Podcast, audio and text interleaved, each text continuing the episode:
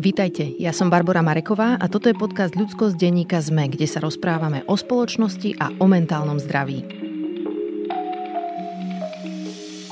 Dnes aj o tom, čo sa s nami stane, keď si sadneme za volant. Väčšina z nás sme ohľaduplní ľudia. Keď vchádzame do výťahu, dáme si prednosť a kľudne aj počkáme, keď to niekomu ide pomalšie.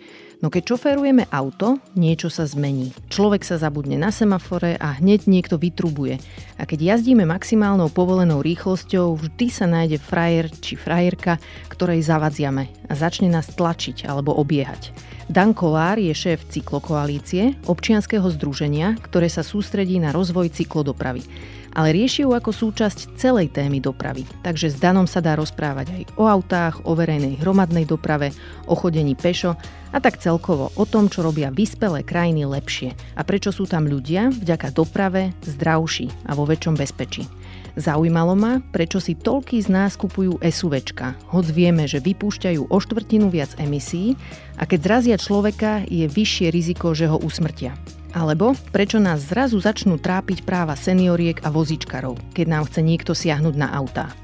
Dan Kolár vysvetlí, ako dopravný prostriedok mení náš sebaobraz, naše vnímanie ulic a naše správanie sa k ľuďom naokolo.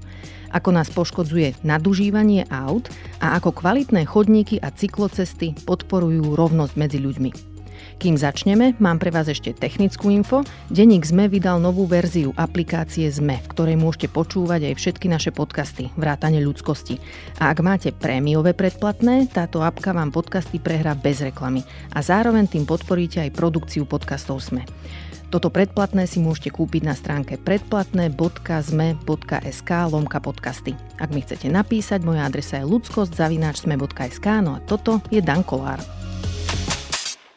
Dan, vítaj v podcaste Ľudskosť. Ďakujem. Keď som ťa pozývala do podcastu, povedal si mi takú zaujímavú vec, že si vo Fínsku študoval drevostavby. Ale tvoje srdce očividne patrí téme dopravy, tak mi na úvod povedz, že čo ťa na tej téme baví, prečo je ti blízka? Ja som sa k tej téme dostal tak nejak prirodzene, nebolo to nejaké rozhodnutie, že chcem sa v živote venovať doprave alebo že by som si vybral nejak toto povolanie, ale človek sa prepravuje nejak každý deň a popri tom, ako som sa od niekiaľ niekam chcel presunúť, tak som vnímal tie problémy, ktoré pri tom vznikajú, alebo ako to človek môže tú cestu prežiť pozitívne alebo negatívne.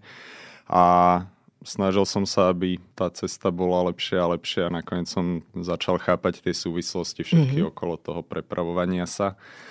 A podľa mňa je to niečo, čomu sa venujeme každý deň alebo čomu sa jednoducho nevyhneme každý deň väčšina ľudí. Čiže preto je to pre mňa zmysluplná téma, ktorá sa dotýka každého. Hey, ľudia sa môžu aj čudovať, že prečo sa o tejto téme chcem baviť v podcaste, kde rozoberáme nejaké pocity a hodnoty a mentálne zdravie, ale verím, že na konci epizódy vám to všetkým bude jasné. Chcem sa ťa hneď na začiatku spýtať na tú nehodu na Zochovej, lebo bolo veľmi zaujímavé sledovať, že čo sa vlastne dialo po nej. Mnohí vládni politici a političky vyliali zo seba emócie v podobe statusov, že ako treba zvýšiť tresty za alkohol, alkohol alebo nejakú basu prijali tomu páchateľovi a tak ďalej. Tak zaujíma ma, že čo si si potom nešťastí pomyslel ty a čo je podľa teba dôležité a konštruktívne vnímať pri tejto nehode?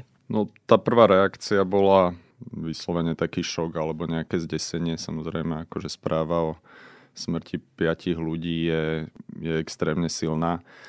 A až taký ten pocit neskôr keď sa na to začali nabalovať aj v krátkom slede nejaké ďalšie nehody, že či naozaj je vôbec bezpečné chodiť po svete peši a tak ďalej a aj v kontexte toho, že mám dieťa, či chcem, aby jednoducho sa presúvalo po vonku, keď toto sa môže stať v podstate komukolvek. Ale myslím si, že je dôležité ako keby vnímať to v takých dvoch rovinách. Tá prvá je samozrejme ako obrovská ľudská tragédia, že teda zomreli ľudia zo sekundy na sekundu doslova mladí. A druhá je ale potom tá otázka bezpečnosti cestnej premávky, kde to treba si brať v širšom kontexte a nevyvodzovať na základe jednej udalosti hneď nejaké zmeny zákonov a tak ďalej. To, čo sa trošku začalo diať, že mhm. hneď vlastne v hodinách po, tej, po tom nešťastí prišli návrhy, ako musíme zmeniť zákon a tak ďalej, čo zrejme nie je úplne správne. Všímam si, že cyklokoalícia pravidelne upozorňuje na to, že u nás zomierajú ľudia na cestách, peší, aj cyklisti a cyklistky. Máš v hlave nejaké čísla, že koľko ročne tých ľudí je? Nepamätám si teraz. Celkovo v doprave na Slovensku zomiera ročne zhruba 220 do 250 ľudí. V týchto číslach sa to hýbe tých posledných 10 rokov. V podstate to neklesá ani nerastie tie počty veľmi. Z toho chodcov je zhruba od 50 do 75, bolo myslím také najvyššie číslo za posledné roky pred 4 rokmi. Mm-hmm. A cyklistov medzi 10 a 20 ročne. A ako zlé to je v porovnaní s krajinami, kde berú túto tému vážnejšie ako my? Máme v tomto určite čo dobiehať. Že to je práve to, kde vidíme, že že má zmysel sa tej téme venovať a nie je to o tom, že veď tej nehode sa predsa nijak nedalo zabrániť. Je to o tom, že keď sa pozrieme na tie čísla a vidíme, že v Holandsku zomiera niekoľkonásobne menej chodcov, aj vodičov, aj celkovo ľudí v premávke, tak je vidno, že pokiaľ sa tej téme bezpečnosti pristupuje systematicky dlhodobo eh, na rôznych úrovniach, tak sa to vie prejaviť na tých číslach. Ale teda nebavme sa o jednej konkrétnej nehode, bavme sa o tom potom, že čo sú všetky možné opatrenia, ktorými vieme znižovať tú šancu. Presne tak, lebo toto vlastne nie je odraz nejakého jedného človeka, jed, zlyhania jednotlivca, je to systémový problém a nie je to určite len o pití alkoholu, ale aj o nejakej mentalite šoférovania alebo automobilizmu, alebo aj o dizajne miest, o ktorom sa budeme rozprávať. Čiže ako sú na tom naše mesta z hľadiska dizajnu a bezpečnosti a v čom sú iné mesta, kde je to lepšie? Čo sa týka tej samotnej infraštruktúry, ktorá teda výrazne ovplyvňuje to, ako ľudia v tom meste jazdia alebo presúvajú sa, keď sa bavíme z pohľadu tej bezpečnosti. Vo všeobecnosti sa dá povedať, že, že zaostávame v tých slovenských mestách za tým, čo vidíme práve v tých krajinách, kde tá nehodovosť je nižšia. Typicky široké cesty, ktoré nabádajú k rýchlej jazde, absencia nejakých tých prvkov upokojovania dopravy, Jednoducho tie mesta boli nadizajnované na komfortnú jazdu autom a aj pomerne rýchlu jazdu autom. Košická urbanistka Viktória Mravčáková po tej nehode na Zochovej upozornila na to, že na Slovensku chodci cez prechody bežia lebo sa boja. Som si uvedomila, že aj ja prebieham, dokonca aj keď mi auto pribrzdí, tak cítim, že ono vlastne ani nezastane, že sa tak pomaly blíži, že mi dáva najavo, že zavadzam. Ty máš akú skúsenosť? Hej, ten článok bol podľa mňa veľmi výstižný a toto je taký symptóm podľa mňa najvýraznejší toho, ako sa na Slovensku o tej doprave uvažuje. Ja to vnímam trochu tak, že ako náhle niekto ide autom, tak tým, že je to u nás trošku taký stále symbol toho úspešného človeka, tak to vnímame tak, že ten, kto je v tom aute, on predsa akože naozaj sa niekam musí presunúť, on je ten, kto sa ponáhla a tí, čo nejdú autom, ale idú peši, tak oni asi sa prechádzajú iba tak, akože, lebo nemajú nič iné na práci. A znie to teraz trochu tak akože smiešne, ale podľa mňa tak? takto, takto naozaj, že drvivá väčšina ľudí na Slovensku stále uvažuje trochu. A dokonca teda aj tí, čo, aj tí, čo chodia pešo a naozaj sa niekam presúvajú nie len zo srandy, tak e, aj oni to majú v hlave trochu, že, že tí ľudia v aute predsa musia, musia ísť rýchlejšie. A toto nikde západnejšie od Slovenska som nevidel, že by, e, že by vodiči nepúšťali ľudí na prechodoch. Ono Hej. to je aj e, chyba slovenskej legislatívy, kde teda v zákone o cestnej premávke chodec nemá také práva, aké sú štandardom v celej Európe. Mm-hmm. Že v tomto máme opäť pomerne unikátne znenie zákona, a chodec v zásade nemá prednosť na tom priechode, respektíve auto nemusí brzdiť, keď ten chodec ešte Fakt? nie je na priechode. Mm-hmm. A snažíme sa to dlhodobo zmeniť, ale zatiaľ nejak narážame na odpor, že by to ovplyvnilo plynulosť premávky. Ale teda jedna vec je to legislatívne znenie, ktoré je celkom nesprávne. Druhá vec je, že stále v hlavách ľudí to je takto nastavené. Hej. Dobre, tak skúsme sa na chvíľu pozrieť do hlavy ľuďom, čo sú za volantom sú medzi nami samozrejme rozdiely, sú buranskejší vodiči a potom aj ohľaduplnejší, ale fenomén takej mačistickej tankovej kultúry tu zjavne je a je natoľko rozšírený, že možno má zmysel sa o tom rozprávať. Takže Prečo sa z mnohých z nás stávajú takí burani a buranky, keď sme za volantom? Čím to je? No, úzko to podľa mňa súvisí práve s tým postavením toho auta v spoločnosti, že ako náhle teda človek je v tom aute, tak aj možno sám pred sebou, aj voči ostatným má pocit, že, že je o niečo dôležitejší, lebo sa teraz ako keby má dôvod viac ponáhľať. Ďalej je to možno taká tá izolovanosť od okolitého sveta v tom aute, kde človek nie je v takom blízkom kontakte s ľuďmi okolo seba.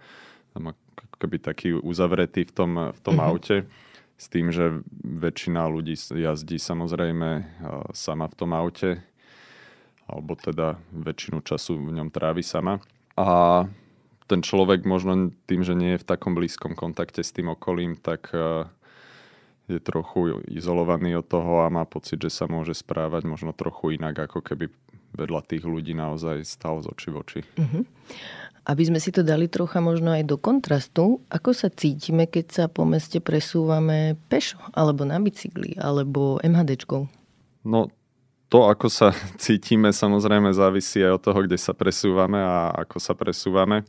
Ale vo všeobecnosti, keď teraz opomeniem to, že sa možno už bojíme o to, či na nás nejaké auto niekde nevyletí, tak vo všeobecnosti tá doprava peši alebo na bicykli je práve iná kvôli tomu, že sa dostávame do bližšieho kontaktu s inými ľuďmi. A v podstate, či chceme alebo nechceme, tak e, pri tej pešej preprave alebo na bicykli človek vždy, nazval by som to takou mikrokomunikáciou e, s okolitým svetom a s tými ľuďmi toto zažíva. Pretože jednoducho na chodníku sa obchádzate, stretnú sa vám pohľady na bicykli, v kryžovatkách, Stačí, že ten cyklista možno mierne naznačí tým pohybom nejak, eh, kam sa vydá a ten druhý to okamžite pochopí a prispôsobí tomu tú jazdu. Mm-hmm. To sú také tie pekné obrázky nejakých holandských kryžovatiek alebo teda videá, ktoré sa dajú fascinujúco pozerať hodinu v kuse, ako sa tam tí ľudia točia točia a, a nikdy sa nezrazia. No a to je práve niečo, čo je, čo je taká možno výhoda alebo alebo zaujímavý fenomén, o ktorom sa až tak veľa nehovorí v súvislosti s tou dopravou. Ako ten spôsob, ktorým sa prepravujeme po mestách, každodenne vplýva na tú nejakú našu citlivosť voči ostatným ľuďom spoločnosti. Hej. A nemáme teda na toto také tvrdé dáta, ako máme, ja neviem, na ušetrené emisie a zdravotný stav obyvateľstva a tak ďalej. Ale ja som presvedčený, že je to téma, ktorej má zmysel sa nejak hlbšie venovať a brať ju do úvahy v podstate v tom, ako rozmýšľame nad tým, že ako by sa v našich mestách mali ľudia pohybovať. A ešte ma k tým autám zaujíma, že zachytil si, že by niekto skúmal, že či je nejaká korelácia medzi takým mačovským nastavením a tým, že aké auto človek vlastní? Lebo priznám sa, že ja keď som začala s kočikom chodiť po meste, tak som si začala všímať, že ľudia, ktorí majú také tie športové auta hlasné, tie s veľa valcami, alebo neviem čo to je, tak proste oni 50 metrov po meste potrebujú prejsť tak, že na seba upozornia hlukom. Všetci sa musíme za nimi obracať a vždy mi zobudili dieťa. Začala som byť vtedy na to veľmi citlivá a dokonca mám dojem, že by sme to mali nejako zregulovať. Že prečo robiť rámus v meste, ktorý otravuje 10 tisíc ľudí, keď si vezmeme celý ten dosah akože toho hluku, ktorý cítime. Čiže o tomto vieme niečo, že prečo ľudia majú potrebu takéto buracavé auta si kupovať a turovať ich po meste? Priznám sa, že na toto nemám nejaké výsledky výskumu, ktoré by sa tomuto venovali. Aspoň teda o nich, o nich neviem, a, ale teda subjektívne mám podobnú skúsenosť alebo podobné pozorovania. Ale vravím, ne, neviem, neviem to podložiť ničím, že aký typ ľudí si kupuje aké hlasné Hej. vozidlá. Ale opäť tá hlučnosť je, je jedna z vecí, s ktorou sa niečo dá robiť a na Slovensku sa s tým až tak veľa, až tak veľa nerobí. A myslím si, že je to výrazný problém v mestách. Aj teda pre iné mesta momentálne nemám, nemám k dispozícii nejaké údaje, ale teda v Bratislave, čo sú nejaké merania robené, tak Bratislave sa prekročuje tá hranica hluku, ktorá je podľa Svetovej zdravotníckej organizácie ešte bezpečná, priateľná. priateľná. Mm-hmm. čo má teda negatívny vplyv na ľudské zdravie. Je to téma, o ktorej opäť je akože celkom ticho, že až, až tak si to neuvedomujeme.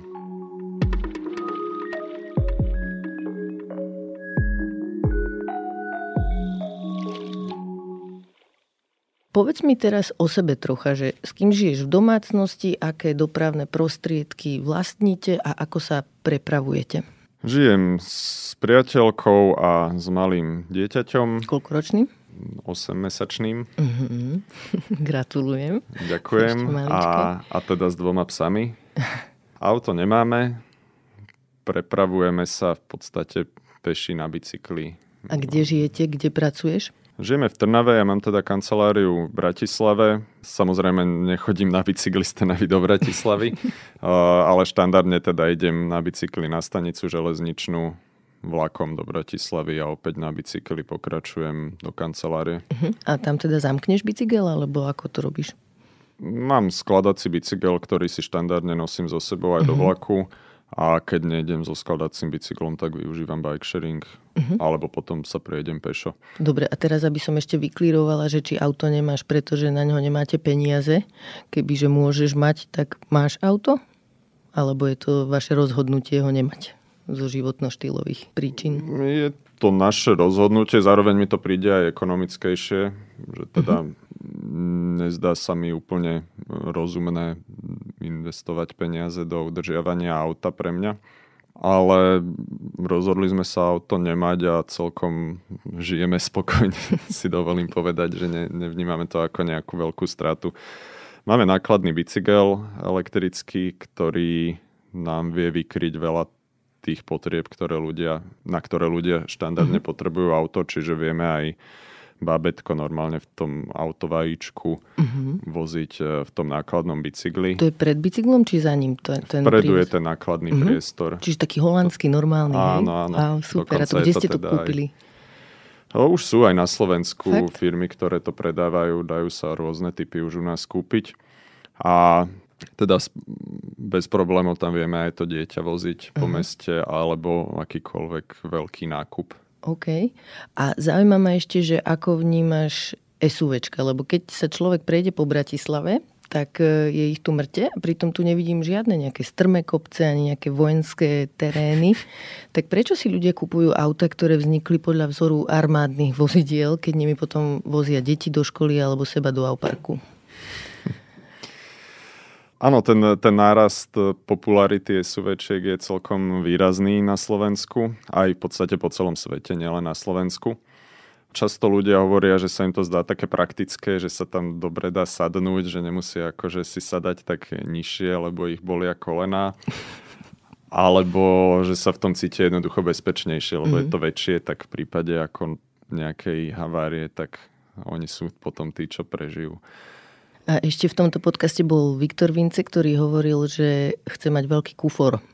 Pridám ešte ďalší dôvod. Takže čo hovoríš na všetky tieto dôvody, ako ich vnímaš? No, ja by som sa možno teda Viktora Vinceho spýtal, že ako často vlastne prenáša také veci, ktoré by sa mu inak inám nezmestili myslím si, že väčšinu času aj ľudia, ktorí si teda kúpia takéto veľké auto, v ňom teda jazdia sami alebo maximálne vo dvojici a prenášajú tam maximálne teda tú jednu tašku s, s nákupom.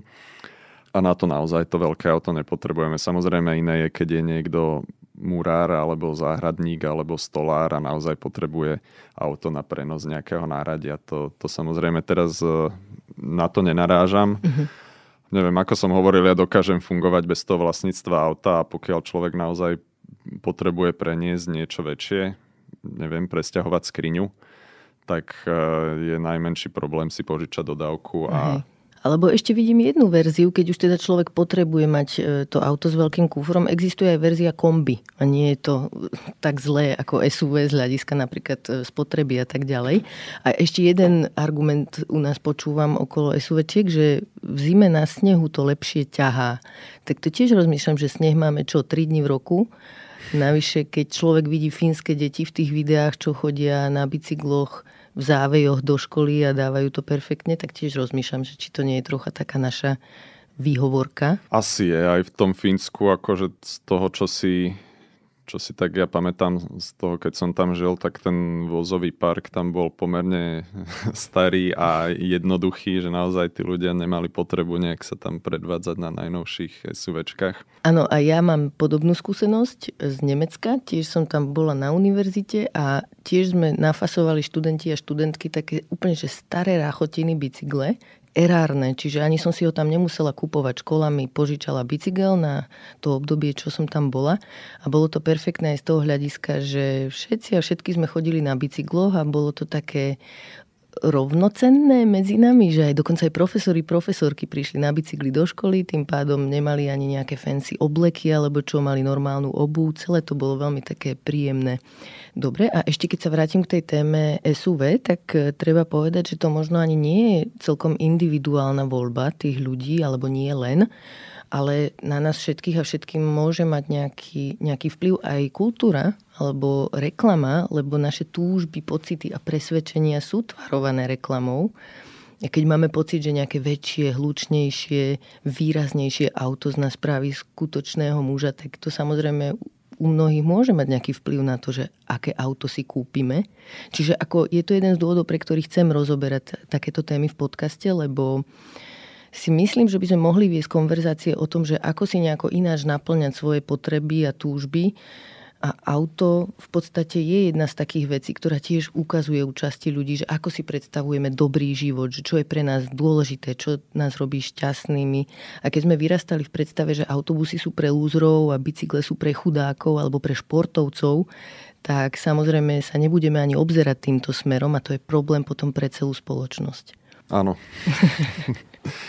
Tie automobilky veľmi dobre vedia v tých reklamách, e, ako, ako zapôsobiť na ľudí, ako tento dojem u ľudí vyvolať. Akože toto klobúk dole pred všetkými tými marketérmi, čo im to vymýšľajú, lebo e, naozaj darí sa im vyvolávať tento dojem u veľmi veľkej časti obyvateľstva v podstate celkom iracionálne. Akože dnes už tie výsledky vedy a výskumu v podstate celkom jasne nám hovoria, že nechceme mať v meste tie autá nie je to dobré pre spoločnosť napriek tomu aj inak racionálni ľudia podľahnú tomu, že chcú to väčšie SUVčko a nejak si to teda skúš, skúsia zdôvodniť tým, že sa im tam lepšie sadá, alebo teda tou bezpečnosťou.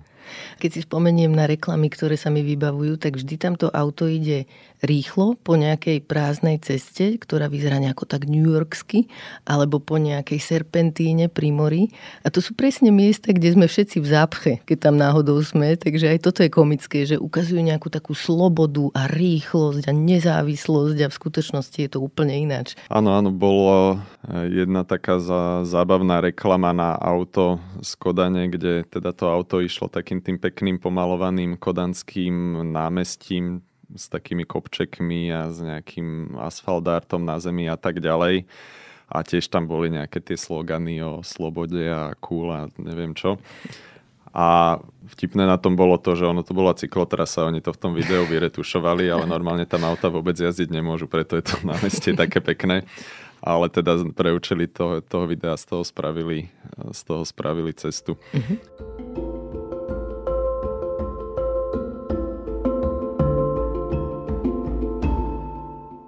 Čiastočne si to už načrtol, ale spýtam sa ťa to ešte takto priamo, že čo by mali byť ciele verejných politik v našej spoločnosti? O čo by sa mala snažiť verejná správa, ktorú zaujíma životné prostredie, ktorú zaujíma zdravie a bezpečnosť a možno aj rovnosť medzi ľuďmi v mestách? No ono to dokonca už aj v tých nejakých štátnych politikách máme na Slovensku pomenované že chceme mať na Slovensku menej aut a nižšiu závislosť na individuálnej automobilovej doprave. Nie je to teraz akože niečo prevratné, čo poviem jednoducho, je to už zachytené v mnohých nejakých štátnych stratégiách. Druhá vec, ako sa to teda darí pretavovať do reality. Dá sa na to pozerať teda z viacerých pohľadov. Keď sa po- pozeráme na to životné prostredie, tam sú pomerne zjavné a známe tie, tie dopady.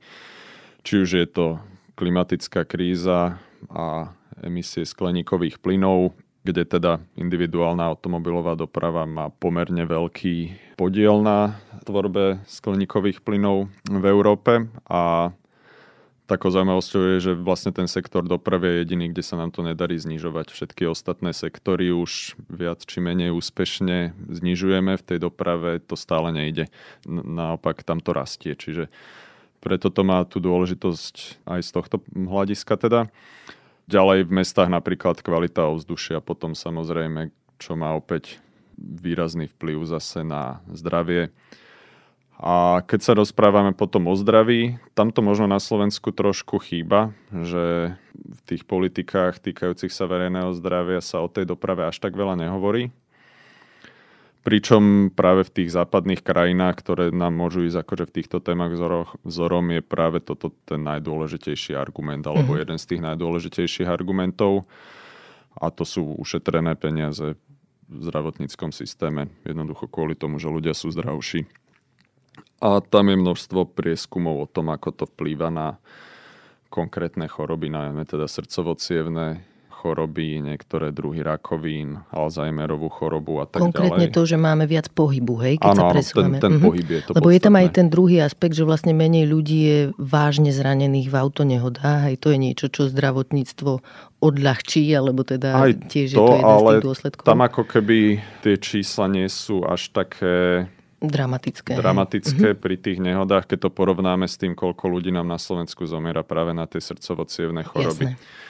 Čiže ono napríklad aj toto je taká vec, na ktorú sa snažíme poukazovať, že často sa hovorí pri tvorbe nejakých tých dopravno-bezpečnostných politík o tom, že sa snažíme predísť tým nehodám alebo tým úmrtiam, ale vždy ako keby treba sa pýtať, že za akú cenu. Mm-hmm že či náhodou nepredchádzame tým umrtiam až tak, že vlastne nikto nebude chodiť pešo, nikto nebude bicyklovať, budeme mať síce nula úmrtí, ale asi to nie je úplne to, čo sme chceli dosiahnuť. Hej. A keď nám zomierajú tisíce ľudí na srdcovo choroby, ktoré vieme vlastne týmto sa im snažiť nejak predísť. Ono môže to znieť ako keby trošku tak, e, tak cynicky, že nám nestoja akože tie dve úmrtia za to, že teraz na každom živote záleží, alebo tak, tak sa nejak to občas prezentuje, ale keď sa na to pozrieme z pohľadu toho štátu, tak, tak nie. Nemali by byť takto nastavované tie politiky. Rozumiem. A ešte mi tam príde dôležité pripomenúť, aj preto som hovorila o tej rovnosti, že presúvať sa potrebujeme všetci a všetky, vrátane ľudí, ktorí napríklad nemôžu šoferovať auto, že napríklad deti, hej, toto tiež je tak málo rozoberané, že ako veľmi sú deti závislé od dospelých, keď sa musia presúvať autom, lebo neexistuje nejaká bezpečná forma presúvania sa.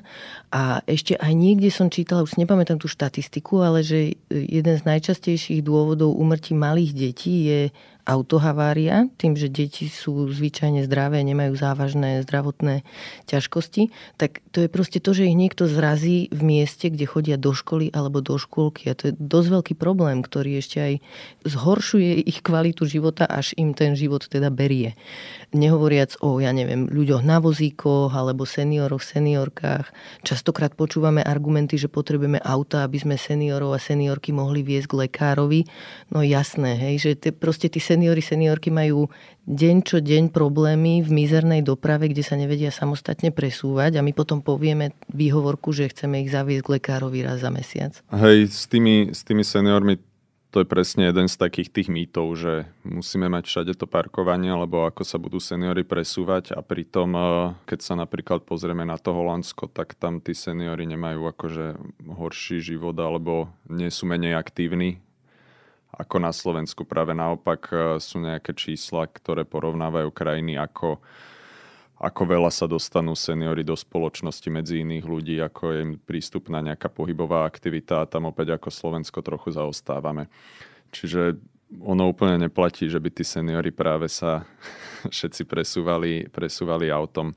A podobne je to teda aj s tými, s tými deťmi a práve v krajinách, kde sú vysoké podiely cyklodopravy a, a nízka nehodovosť napríklad, tak vidíme aj vyššiu tú samostatnosť detí. A ľudia sa majú menšie obavy púšťať deti von. A tým, že sa súvisí to jednak aj s tou dopravnou bezpečnosťou, aj s tou sociálnou, alebo koľko ľudí sa pohybuje po uliciach a je úplne bežné napríklad v tom Holandsku púšťať už základoškolákov na prvom stupni samých do školy, čo u nás už pre mnohých je ne, nepredstaviteľné. Aj keď viacerí ešte z našej generácie sme chodili sami do školy, aj na základnú školu, dneska už mnohí rodičia to vnímajú ako niečo nebezpečné. A nedávno som zachytil taký, taký opäť trochu vtipné porovnanie, keď bol nejaký článok o takom akože novom trende v Amerike, že dávame viac voľnosti ten, tým deťom. Neviem teraz ten presný názov, akým sa to nazýva, ale akože nový spôsob rodičovstva, taký akože strašne... Akože liberálny. Veľmi mm-hmm. liberálny, že deti môžu sami chodiť von a podobne. A práve to ten autor porovnával s tým, že toto je akože štandardné rodičovstvo v Európe predsa, že takto všetci ľudia v Európe fungujú a tam to bolo vnímané ako niečo veľmi exotické. Čiže v tomto zase nás to môže tak, e, tak utešiť, že sú aj krajiny, ktoré sú na tom horšie ako Slovensko. A, a ďalšia vec, ktorá ešte akoby súvisí s týmto, s tou prístupnosťou alebo dostupnosťou e, mobility pre všetkých. Tam by som možno upriamil pozornosť aj na to, ako sa vlastne plánujú tie sídla, to územné plánovanie, ktoré sa do veľkej miery u nás prispôsobuje autám, alebo aj sa prispôsobovalo v minulosti, aj to pretrváva dodnes tam sa to dá vystihnúť tak, že tie autá vlastne skracujú vzdialenosti pre niektorých, ale vy predlžujú ich pre úplne všetkých. Uh-huh. Čiže ako náhle niekto nemá auto, ale celé to územie je stavené na to, že väčšina ľudí sa presúva autom, tak uh, je akoby vy, vy, vylúčený z toho, aby mohol tie ciele v území dobre využívať. Hej.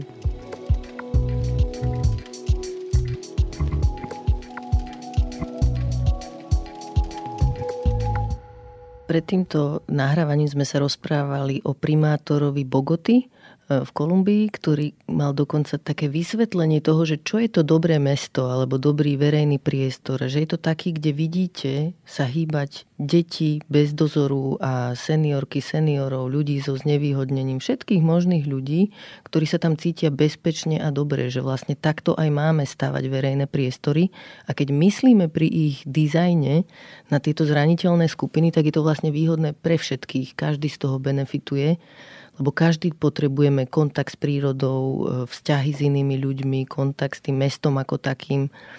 Aké sú ďalšie možno ukazovatele toho, že čo je dobré mesto, verejný priestor? No takto na ten, na ten prvý pohľad, ako to vidíme, tak je, je to práve, práve toto. Rôzne, rôzni užívateľia z rôznych skupín, deti, seniory, biznismeni a tak ďalej, že sa to naozaj mieša. A práve tento, tento primátor e, Bogoty mal aj taký zaujímavý výrok, že keď budujeme dobré chodníky, tak budujeme demokraciu. Mm-hmm. To, je, to je podľa mňa veľmi zaujímavé vystihnutie toho, o čom sme sa aj rozprávali, že ako ten spôsob, akým sa ľudia prepravujú a pohybujú v tom, v tom verejnom priestore, vplýva na celú tú spoločnosť. Dobre, ale časť ľudí povie, že keď sa na nejakých uh, úsekoch v meste napríklad zakáže viazd aut, hej, aby sme tam podporili uh, cyklodopravu alebo peších a tak ďalej, tak že sa tam stratí trafik a že skrachujú malé podniky, obchody, kaviarne.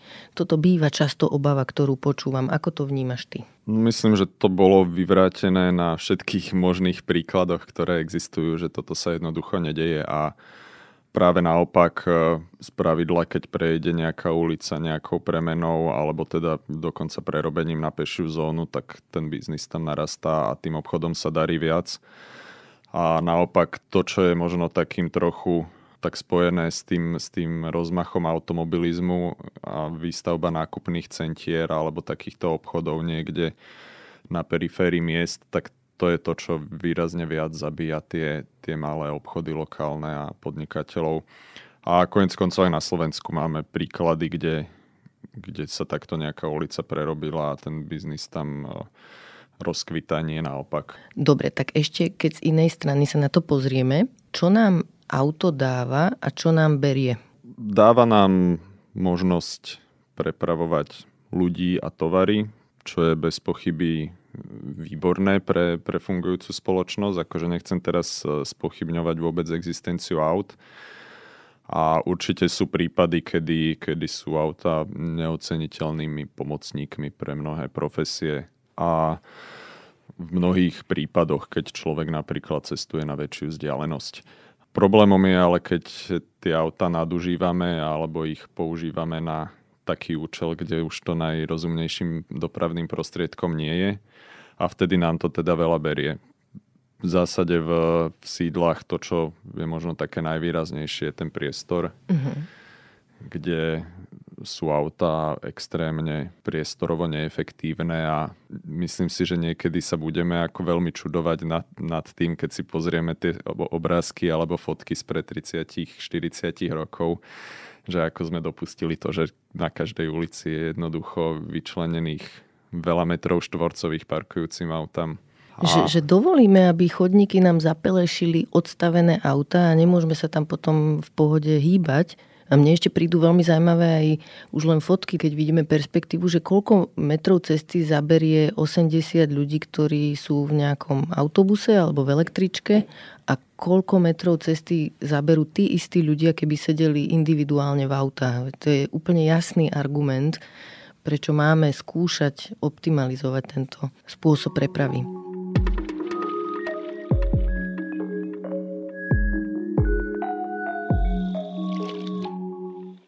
Pozeral som si viacero rozhovorov, v ktorých si bol a všimla som si zaujímavú vec, že novinári a novinárky si ťa pozývajú vtedy, keď sa stane nejaká tragédia. Nechajú ťa povedať trocha o tom, že prečo sú cyklisti, cyklistky e, zle chránení, alebo aj chodci, chodkyne ale potom niekde v strede rozhovoru sa to svične a pýtajú sa ťa na to, že kde je zodpovednosť tých cyklistov a cyklistiek. Napríklad si dostal otázku, že či netreba nejak obmedziť a zregulovať cyklistov, lebo niektorí chodia po chodníkoch a ľuďom to vadí. Takže zaujímavé, že ako vnímaš ty tieto rozhovory a vôbec tieto otázky lebo priznám sa, že mne to príde ako keby nepochopenie základov tej témy. Že ako keby tam bolo nepochopenie toho, že čo je to vlastne verejný záujem v tejto téme. Ako to vnímaš ty? Je to presne tak a teda stále ma to vždy a opäť a znova udiví, keď sa nejaký novinár takto opýta. To, čo musíme pochopiť je, dve veci by som na tomto vypichol. Jedna je teda, že ten záujem štátu celkom jasný je, aby viac ľudí bicyklovalo a chodilo pešo. To nikto nepopiera, sú to vládne stratégie a tak ďalej. Čiže je úplne zrejme, že chceme prioritizovať jeden z tých módov dopravy. Nie je to o tom, že by sme teda teraz hľadali nejakú zlatú strednú cestu, aby aj jedno, aj druhé sa rozvíjalo.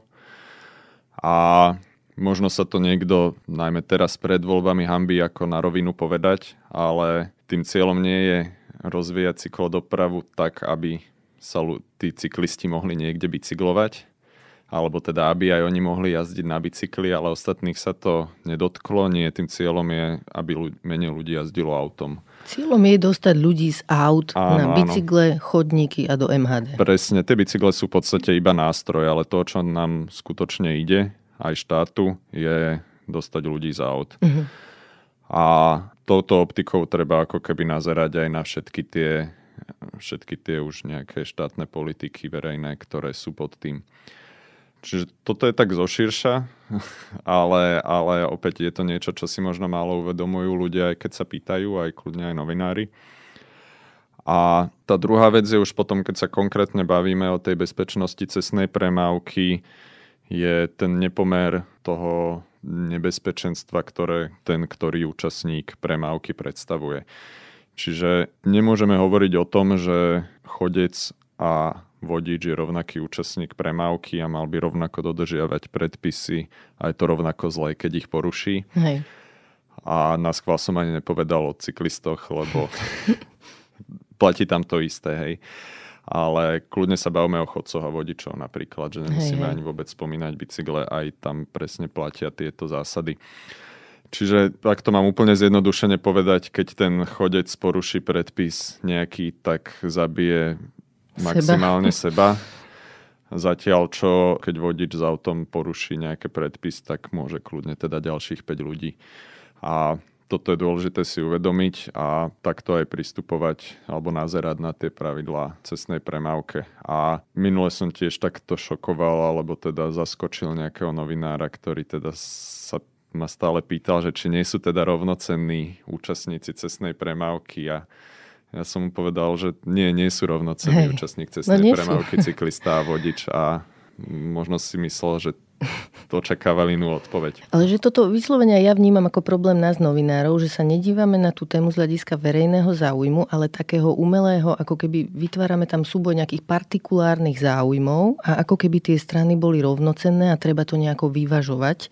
V skutočnosti treba hovoriť o tom, že ešte aj ľudia, ktorí sedia v autách, keď musia byť ohľaduplní voči cyklistom, cyklistkám, čo niekedy áno, je to tak, že spomalujeme tí, čo sme na bicykli autá v nejakých lokalitách, tak jednoducho ešte stále by mal byť ten vodič auta vďačný cyklistom a cyklistkám za to, že idú na tom bicykli, pretože napríklad zmenšili zápchu, v ktorej je ten vodič, keď nevytiahli auto alebo nepália benzín, nezaberajú miesto a tak ďalej. Takže mám pocit, že jednoducho troška skromnosti zo strany nás, čo sme niekedy aj za volantom. Ja sa o to určite pokúšam. Teda máme aj auto a som aj vodička auta ale naozaj to vnímam tak, že keď už ho raz vytiahnem, tak proste som ohľadu plná a som vďačná všetkým ľuďom, ktorí v ňom aktuálne nesedia. A robím to len v situáciách, keď ako naozaj som nenašla nejaké iné riešenie. Hej, no a kľudne sa ešte mm-hmm. trochu vrátim k tejto bezpečnosti, že tam potom vnímame také nepochopenie aj zo strany potom napríklad polície, ministerstvo dopravy má teda oddelenie bezpečnosti cestnej premávky kde teda je extrémne veľký fokus na, na tých chodcov a cyklistov, lebo oni sú tí v úvodzovkách zraniteľní účastníci premávky a niekedy je to až taký až taká chorobná závislosť na reflexných prvkoch mhm. rôznych, ktoré sa rozdávajú všade a samozrejme ten efekt na bezpečnosť je úplne minimálny. Mm-hmm. To, to jednoducho opäť nepozeráme sa do tých krajín, kde to funguje a snažíme sa ísť tou naj, najjednoduchšou cestou. Hej. A ja mám rád taký príklad od, eh, od jedného typka, ktorý sa volá, že Michael Colville Anderson, taký celkom známy kodaňský urbanista a človek, ktorý píše, rozpráva o cyklodoprave najmä. A on o tej bezpečnosti používa taký príklad, že po slovensky je to skôr, že slon v porceláne sa používa, ale z toho anglického prekladu je to, že Bull in Society's China Shop, akože obchod s porcelánom. Mm-hmm. No. Že my sme si, keď si zoberieme tú spoločnosť ako nejaký ten obchodík s tým porcelánom a vbehne nám tam bík, ktorý je úplne besný a, a začne proste rozbíjať všetky veci a zhadzovať regále, a my namiesto toho, aby sme teda toho byka sa snažili nejak skrotiť alebo vyhnať, tak začneme akože tie myštičky obalovať do nejakých polystyrenových vecí alebo do nejakého do papiera. Uh-huh. A jednoducho, kým obalíme 10 myštičiek, tak porozbíjať ďalšiu veľkú časť obchodu a tak ďalej. A toto vlastne my ako keby nevnímame toho býka, tie auta. Ano, ano. A riešime, riešime zbytočne veci, ktoré majú úplne že takmer žiadny vplyv. Dobre, a ešte mi povedz k tej jazde po chodníku. Ako to vnímaš, keď si na bicykli a ideš po nejakých úsekoch, kde sa necítiš bezpečne na ceste? Je ozaj taký strašný prehrešok, keď idú cyklisti a cyklistky po chodníku? Nie je to podľa mňa až taký prehrešok. Možno teraz opäť niekto to bude počúvať a rozčuli sa, že arogantní cyklisti, ktorí, ktorí nás zrážajú, ale teda ja som aj chodec aj s kočíkom kráčajúci a tak ďalej a napriek tomu si myslím, že to nie je až taký prehrešok. Samozrejme, zdá sa mi chore, keď niekto jazdí po chodníku vyslovene rýchlo a ano, nebezpečne. Jasne. Ale dokážem pochopiť mnohých cyklistov, ktorí z obáv vlastnú bezpečnosť využijú ten chodník. Hej. Jednoducho nemáme tie mesta postavené tak dobre, aby to, aby to fungovalo. Ako, kým sa na, jednoducho na cestách bude jazdiť tak rýchlo, ako sa jazdí dnes, tak sa to diať bude. Hej. A, ale neberiem to ako nejakú strašnú tragédiu. Rovnako dostávame teraz napríklad, keď bola reč o tých novinárskych otázkach, tak asi najčastejšia otázka za posledný rok je, že čo tie kolobežky elektrické, mm-hmm. že je to teda strašný problém a čo s tým budeme robiť. A opäť akože to úplne zbytočné to riešiť tak, ako to riešime, Hej. že stále nám zabíjajú ľudí auta, nie kolobežky. Áno, jasné. Ja teda súhlasím a sama poviem za seba, že ja tiež niekedy idem po chodníku na bicykli a môj dôvod je ten, že napríklad vozím dceru do škôlky na bicykli a príde mi úplne odveci v niektorých úsekoch ich po ceste jednoducho auta tam jazdia strašne rýchlo takže prejdem po chodníku. Tam, kde je toto podľa mňa najmenšie zlo, to jednoducho robím a nevidím na tom nič zlé. Hej, tam by som dokonca doplnil, že toto je už v poriadku aj z, z pohľadu zákona. Minulý rok sa nám podarilo presadiť takú novelu zákona o cestnej premávke, kde bolo viacej zmien týkajúcich sa hlavne jazdy na bicykli a teda jedna z vecí je, že človek, ktorý vezie dieťa alebo sprevádza dieťa do 10 rokov na bicykli môže využiť aj chodník. Uh-huh. Doteraz to boli iba tie deti do 10 rokov, čo niekedy vytváralo také situácie, že to dieťa malo ísť po chodníku a ten rodič po ceste. ale teda po novom už, e, keď je človek jednoducho s tým dieťaťom, či už ho má vo svojej sedačke alebo vedľa, tak môže ísť po chodníku. Samozrejme za predpokladu, že neohrozí ani neobmedzí chodcov. Hej, neohrozujem ani neobmedzujem, ani necinkám na nikoho. Idem normálne, že tempom chôdze, keď vidím pred sebou nejakého človeka, čo ide pešo, aby som ho neobmedzovala. Ale stáva sa mi niekedy, že na mňa niekto kričí, že či nevidím, že tu je cesta. Je to také dosť nepríjemné, tak keď viem už teraz toto o tých zákonoch, tak budem naspäť hovoriť, že nech si pozrú zákon. Ani ja som nevedela, že to je tak.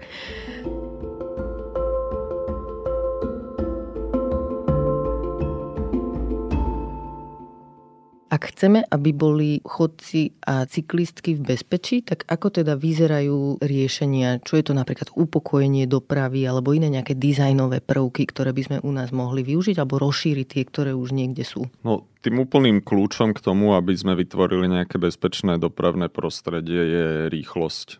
To je úplne, že alfa omega najdôležitejší faktor bezpečnosti cestnej premávky. Keby sme sa mali sústrediť na jednu vec, tak je to rýchlosť.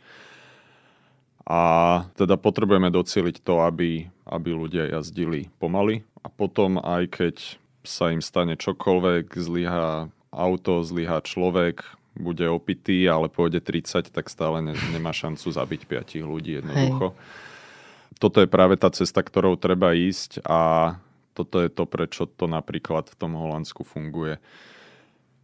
Jednak teda vôbec uvedomiť si, že chceme, aby sa jazdilo pomalšie, Typicky teda sú to tie zóny 30, ktoré by sa mali zavádzať na väčšine zastávaného územia. V tom Holandsku je to, pokiaľ sa nemýlim, nejakých 75% všet celej tej siete komunikácií sú v zóne 30 a nižšie. Čiže v princípe 50 necháme na tých uliciach, kde naozaj to má význam a majú nejaký tranzitný charakter, a všetky ostatné spravíme tak, aby sa tam jazdilo pomalšie. V Bratislave, keby sme si to napríklad chceli nejak veľmi zjednodušene predstaviť, tak keby sme si vybrali tie ulice, po ktorých jazdia autobusy, trolejbusy, tie si môžeme predstaviť ako tie typicky 50-kové a všetko ostatné by mali byť nejaké zóny 30.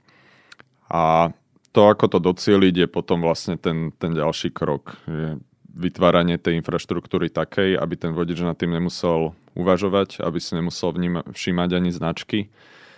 Keď to tak akože úplne zjednodušene poviem, samozrejme, že nejak by si ich všímať mal, ale mal by pochopiť to, aká rýchlosť je na danej komunikácii podľa toho dizajnu tej ulice. Čiže furmu tam niečo zavadza na tej ulici. Áno, hej? veľmi zjednodušene furmu tam niečo zavadzia. To sú presne nejaké jednak spomalovače, nie tie klasické žltočierne retardéry, ktoré sa u nás všade používajú a iba rozčulujú ľudí, všetkých, aj tých, čo bývajú okolo, aj tých, čo cez ne prechádzajú a tak ďalej. Ale napríklad stavebne riešené, lepšie vyvýšené Prahy a tak ďalej, zdvihnuté krížovatky typicky sú veľmi dobrým prvkom v Hej. takýchto zónach že aby tam no. auta chápali, že oni idú cez pešiu zónu a nie ľudia cez cestu hej, pre hej. auta, hej? Takým možno naj, najzaujímavejším alebo možno jedným z najfunkčnejších uh, takýchto prvkov pokojovania dopravy fyzických je priebežný chodník, ktorý sa v Holandsku štandardne používa na týchto vjazdoch Čo to do je, zóny to 30. A vyzerá to tak, niekedy sme to mali aj na Slovensku, nejaké také pozostatky výdame, je to v podstate chodník, ktorý pokračuje cez, cez krížovatku, cez odbočku.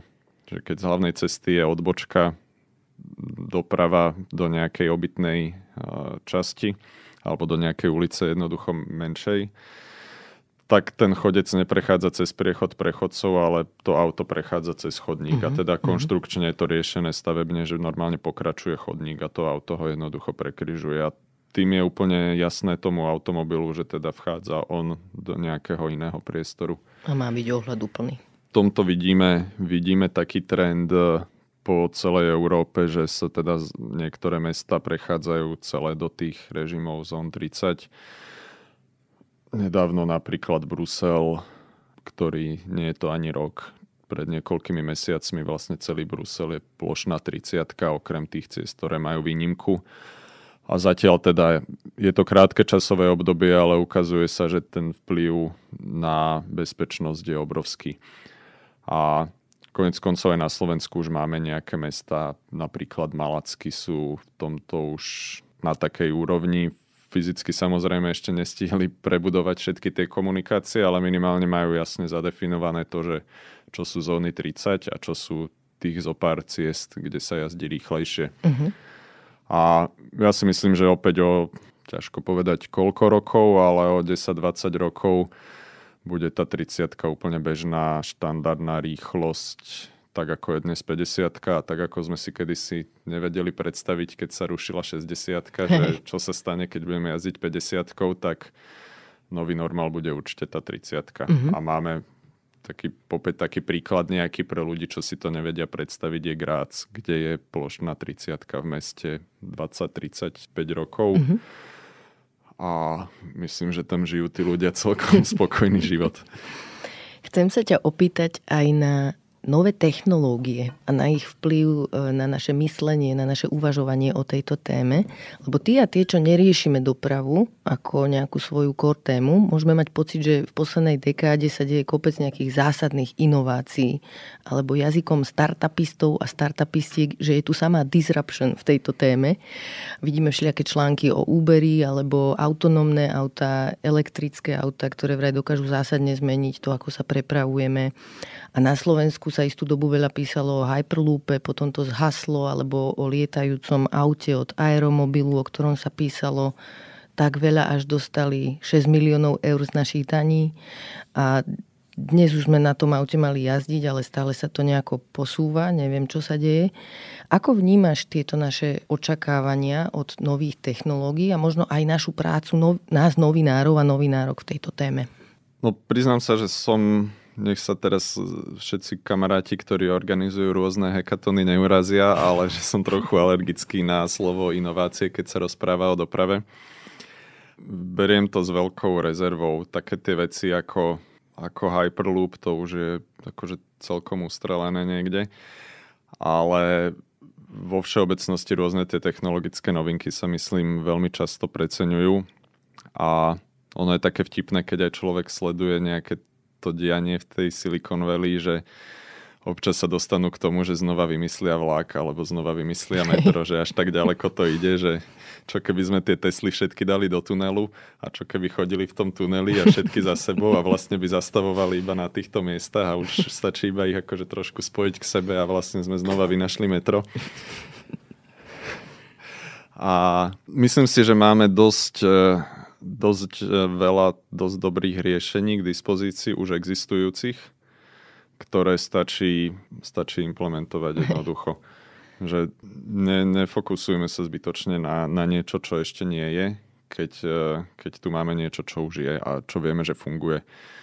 A nemusíme nič vymýšľať na tom, ako robiť e, ulice bezpečné alebo ako robiť cyklodopravu a pešiu dopravu funkčnejšou. Naozaj máme dobré príklady praxe z tých krajín, ktoré, ktoré sú trochu popredu. Vieme túto našu nevýhodu pretaviť na výhodu a jednoducho kopírovať tie funkčné riešenia. A ja som presvedčený, že kombinácia bicykla na krátke vzdialenosti a kolajovej dopravy na vzdialenosti dlhé nás vie dostať veľmi ďaleko aj bez nejakých zásadných technologických noviniek. No a samozrejme ešte teda elektrické auta majú nejaké opodstatnenie a diskutovať o nich. Elektrické auta pomáhajú odstraňovať niektoré z negatív individuálnej automobilovej dopravy, ale väčšina ich zostáva v podstate. Čiže o, nevravím, že teraz nemáme podporovať prechod na elektroauta, ale opäť by som, by som na to nedával, nekladol až taký dôraz. A konec koncov teraz môžem nemyslel som si, že sa mi to niekedy podarí, ale môžem napríklad aj pochváliť, že nejakých predstaviteľov slovenskej vlády, lebo za pochvalu podľa mňa stojí nedávne vyjadrenie ministra dopravy, kde sa ho na práve takom stretnutí dovozcov automobilov, také akože veľkej biznisovej akcii autíčkarskej, pýtal redaktor eh, z jedného automagazínu, že teda čo na to hovorí a on tam veľmi dobre pomenoval, že akože fajn, ale že našim cieľom nie je individuálna automobilová doprava, a teda ani elektrické auta, ani, ani autonómne, ale cyklistická doprava, verejná osobná doprava mm-hmm. a je veľmi dobré, že už toto začína zaznievať konečne akože z tých, od tých predstaviteľov ano. štátu. No mne príde dokonca legitimne diskutovať o tom, že či tieto konverzácie nevytvárajú vyslovene náklad pre spoločnosť, lebo pútajú pozornosť a zahlcujú verejný priestor. Keď sa píše o aeromobile alebo o nejakých takýchto nových technológiách, ktoré niečo majú riešiť, tak ešte stále je tam problém s tou dominanciou aut, čiže tie technológie nedostávajú ľudí von z auta, ale ich len udržiavajú v trocha inom type auta a nijak fundamentálne nemenia vlastne ten spôsob, akým by sme sa presúvali po krajine. A ešte ako novinárka poviem, že ono si to vyžaduje akúsi takú sebadisciplínu pri týchto témach, lebo ono je vždy také viacej sexy priniesť na poradu tému aeromobilu, a trocha nuda je povedať, že poďme sa baviť o tom, koľko kilometrov chodníkov treba postaviť. Čiže je to náročné asi aj pre novinárky a novinárov miestami, ale akože je to dôležité si uvedomiť, že vlastne tie technológie nás jednoducho nezachránia v tejto téme. Hej, určite, hej. Ja, ja to aj vnímam tak, že jednoducho ten, ten automobilový priemysel eh, robí, čo môže, aby, aby sa nejak udržal v tom tempe, ktoré si nastolil a už podstate po celom svete vidíme nejaký ten, aspoň snahy o, to, o ten prechod od tej individuálnej automobilovej dopravy, čiže ten priemysel na to musí reagovať a vymýšľať Hej. stále nejaké stále väčšie bombastickejšie bombastické, formy. Hej, hej a teraz... veci, aby, to, aby sa udržal v tom obraze. Hej.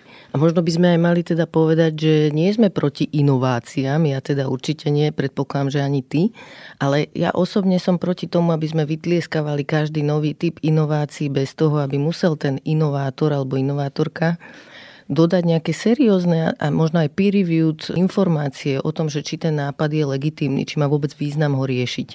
A to sa často nedeje.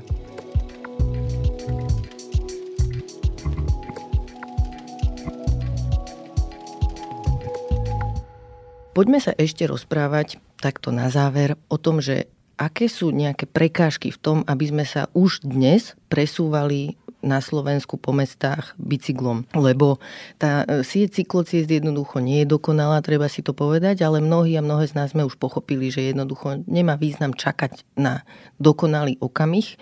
Potrebujeme začať jazdiť touto formou. Čiže čo sú také prekážky, e, ktoré by sme mohli ľuďom pomôcť vyriešiť už teraz za tej nedokonalej situácie.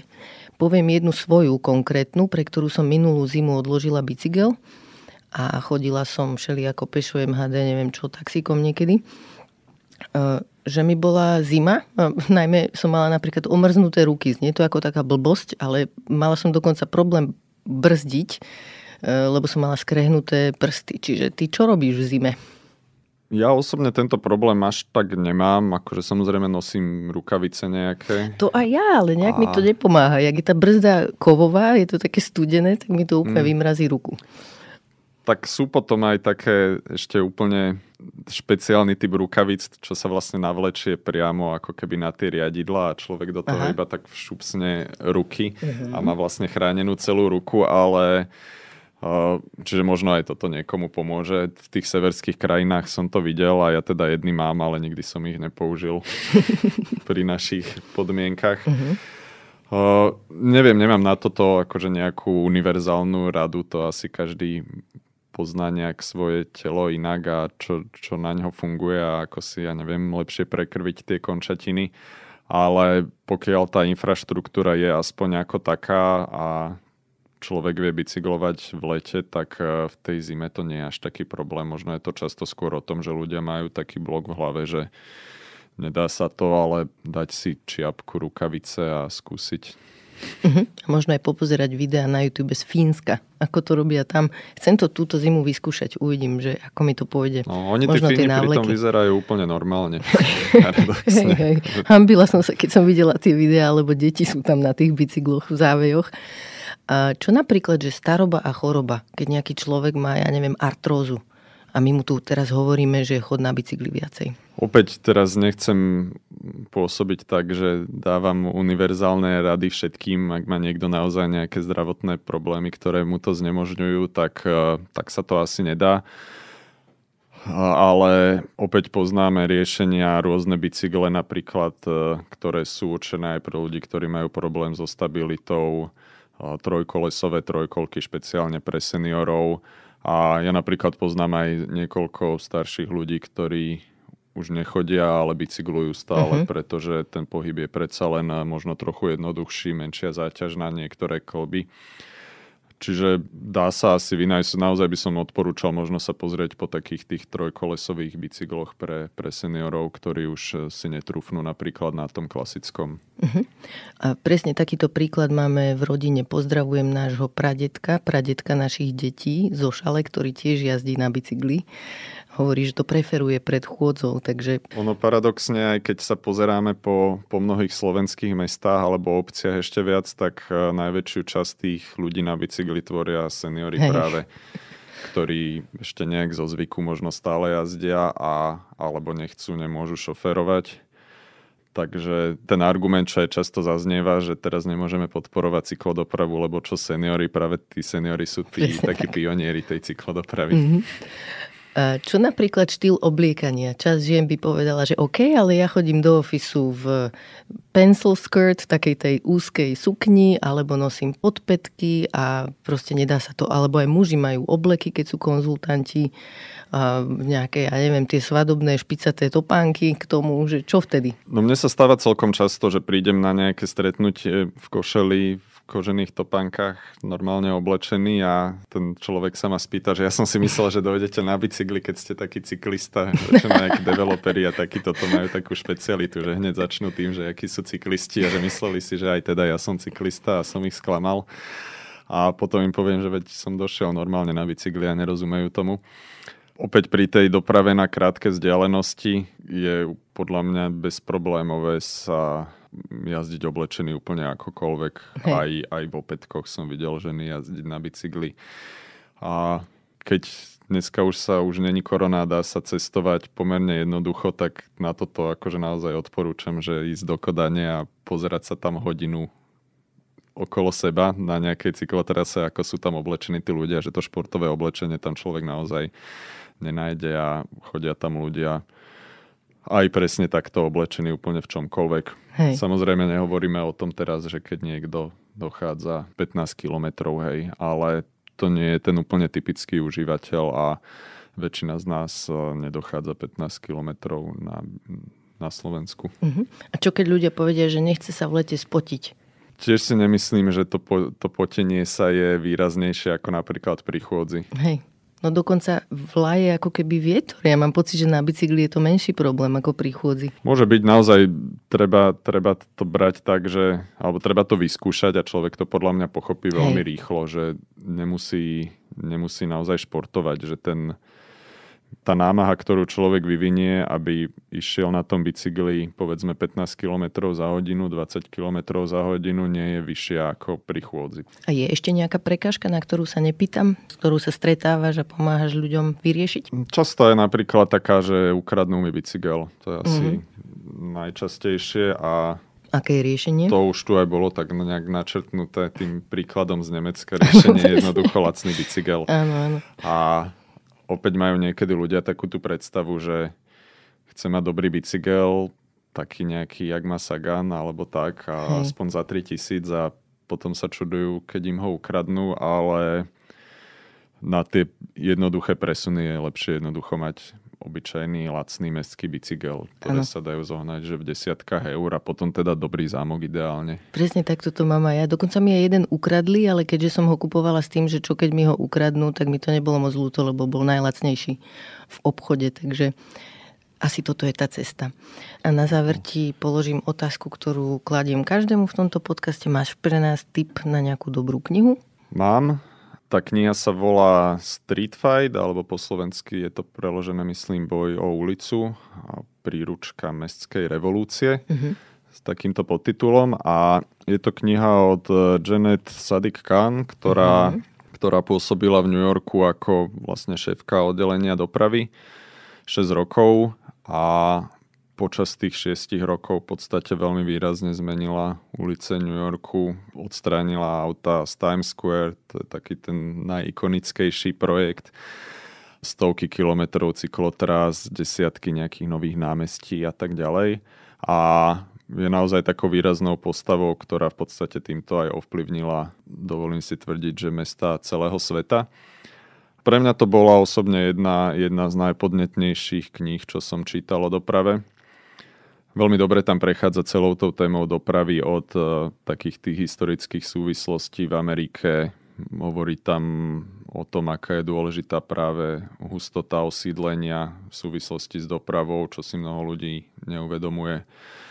A najmä, čo je taká moja srdcovka, o ktorej sa tam veľa píše, je taktický urbanizmus, čo je podľa mňa taká, že ultimátna zbraň v našom boji za lepšie mesta, keby som mal teda použiť takúto bojovú terminológiu. A teda kniha aktuálne vychádza v slovenskom preklade, mala by byť v novembri alebo v decembri, myslím, vonku a na Startlabe ju viete nájsť a zakúpiť si ju ešte v predpredaji. Ďakujem, dám ju aj do popisu epizódy. Toto bol Dan Kolár, ďakujem za rozhovor. Ďakujem pekne. Ďakujem, že ste počúvali podcast Ľudskosť o vplyve rodiny a spoločnosti na mentálne zdravie teším sa na vás o týždeň. Nová epizóda vychádza každý štvrtok a nájdete ju v podcastových aplikáciách Apple, Google, Spotify alebo aj na stránke sme.sk. Ak sa vám podcast páči, šupnite nám 5 hviezdičiek, pomôžete nám tým dostať ho k viac ľuďom. Na výrobe tejto epizódy som spolupracovala s Adamom Blaškom a moje meno je Barbara Mareková. Ak mi chcete napísať, budem sa tešiť. Moja adresa je ľudskost zavináč sme.sk. No a vidíme sa aj v podcastovom klube Denníka Zme na Facebooku.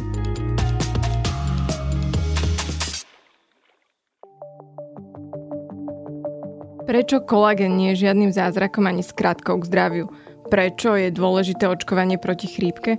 A ako je to s vitamínmi a čo má imunita spoločné s črevnou mikroflórou? Ja som Denisa Koleničová a na všetky tieto otázky budeme hľadať odpovede v novom týždennom podcaste denníka Sme Vizita.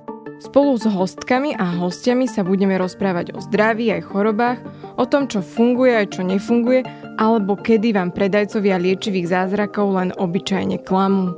Podcast Vizita nájdete každý útorok vo vašich podcastových aplikáciách, ako aj na sme.sk.